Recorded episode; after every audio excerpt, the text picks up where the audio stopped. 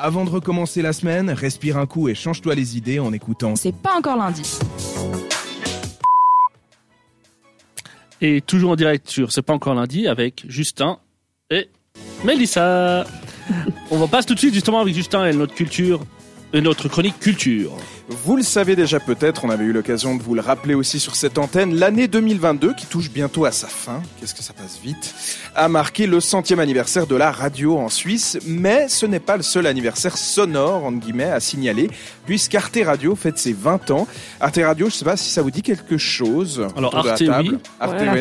Ouais, la mais télé, pas radio. mais- Bah, pour celles et ceux qui ne connaissent pas, effectivement, bah, vous- peut-être que vous connaissez comme Mélissa et Yacine déjà Arte, célèbre chaîne de télévision franco-allemande de service public à portée européenne. Arte. Eh bien, Arte Radio est tout simplement une branche française du groupe, une web radio pour être plus précis. Donc inutile de la chercher sur vos bons vieux postes FM ou dans votre voiture en DAB+. Les contenus ne sont disponibles que sur la toile, comme on dit, comme cette radio d'ailleurs. Et euh, la plateforme fête ses 20 ans. Comme je vous l'ai dit, elle est sans publicité et diffuse des podcasts depuis 2002, proposant de nombreuses créations sonores et que ce soit des fictions, des documentaires, des portraits, des séries, avec des thèmes riches et variés, de quoi satisfaire n'importe quelles oreilles.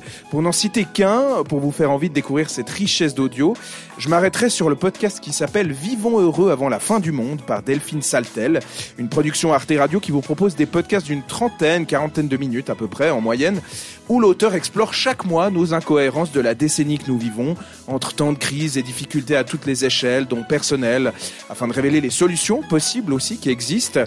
Et voilà, c'est un podcast qui, qui veut alerter, éveiller et rassurer nos consciences et nos modes de vie sur un autre monde possible possible, plus que jamais d'actualité, vous en conviendrez.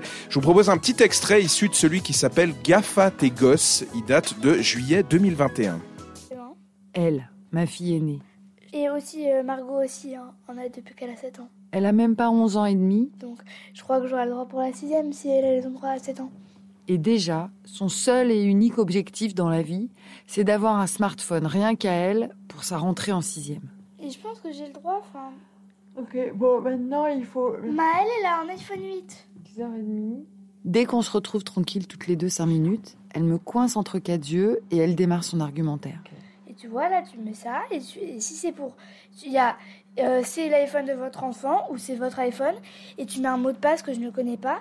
Comme ça, je pourrais pas me mettre 24 heures sur 24 euh, le truc.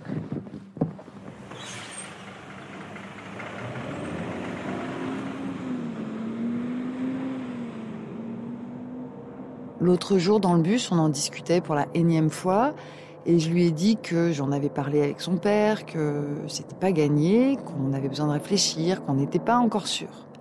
Et là, elle a craqué. C'était physique. D'imaginer se retrouver la seule du collège sans portable, limite, elle n'arrivait plus à respirer.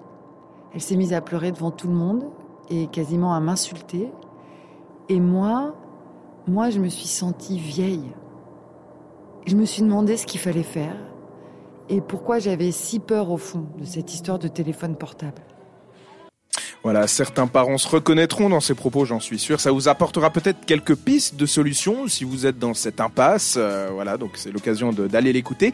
Et si vous êtes actuellement ou dans quelques jours du côté de Paris, par hasard, on sait jamais, alors faites un détour du 3 au 12 décembre prochain au Palais de Tokyo, qui accueille spécialement pour cet anniversaire Arte Radio, euh, bah, qui accueille Arte Radio et, et qui fabriquera chaque jour des podcasts sur place et en direct et vous dévoilera sa véritable fabrique du sonore au cours de rencontres et autres débats avec les autrices et les auteurs pour des moments passionnants en perspective où vous pourrez également assister aux enregistrements, montages et mixages, etc. pour des moments euh, vraiment chouettes.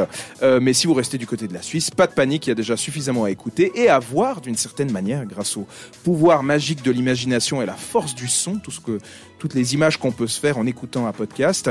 Ça se passe sur la plateforme Arte Radio, une seule adresse www.arteradio en un mot.com. Bonne écoute et nous on continue, euh, non pas en podcast pour le moment, ce sera pour après l'émission, mais place à la musique. On continue en musique.